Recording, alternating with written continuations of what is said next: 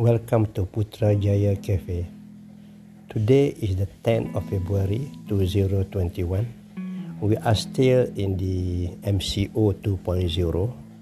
The only difference is today that we have some relaxation for people to eat in the restaurant and some other uh, relaxation apply to the business that affect most of the people life. So for the last one month, I've been away from the from the town, from the city center. Most of the time, I'm stuck at home doing my work, and it is a bit boring. But I have to comply with the rule set by the government. Somehow, I think that uh, the government should consider to give some relaxation as what, what as what they have given today because what I saw today at IOI City Mall which is about uh, 10 kilometer from my house in Bangi. It is full it was full of people and I can see their faces. They are smiling because they come back they can go back to their normal life. Uh, during those days you can go to the shopping center but you cannot eat inside the restaurant. So it's a bit boring. So now the life is not normal yet but it's getting to normal.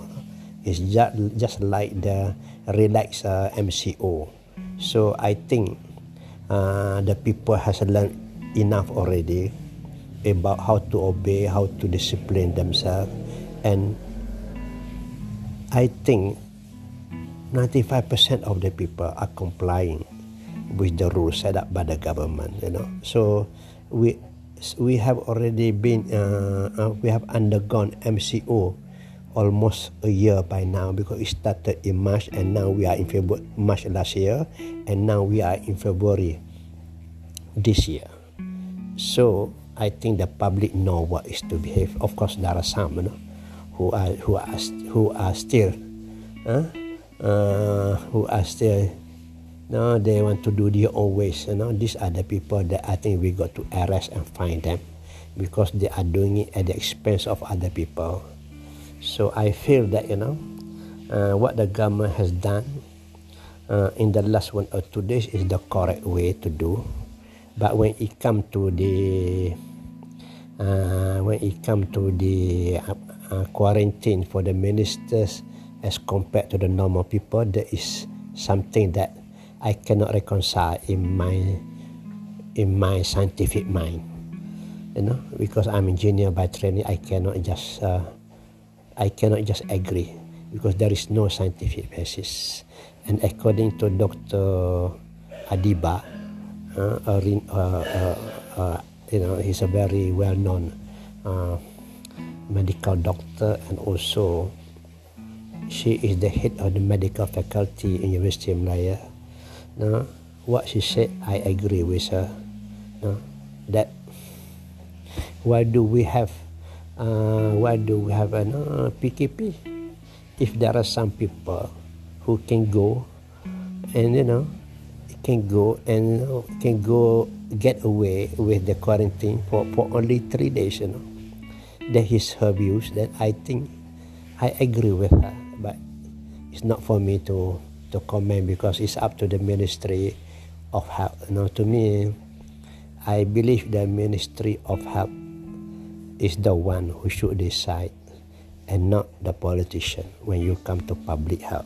And that is my personal view on this matter. I may be right or I may be wrong but the result you can see the result later and see what is happening. Not only about the, the, the public health but also the life of the people. I'm involved in as a business consultant or business coach you know. A lot of people the small business are badly affected. So there must be a balance between the economic life and also uh, the threat of the you know, how about we managing the threat of the COVID-19. So that's it for my for my commentary today, so-called commentary of what I see, what is going on. But I'm glad that you know I went to IOI and enjoy myself today. Okay, until we meet again, thank you very much and see you again at the next episode.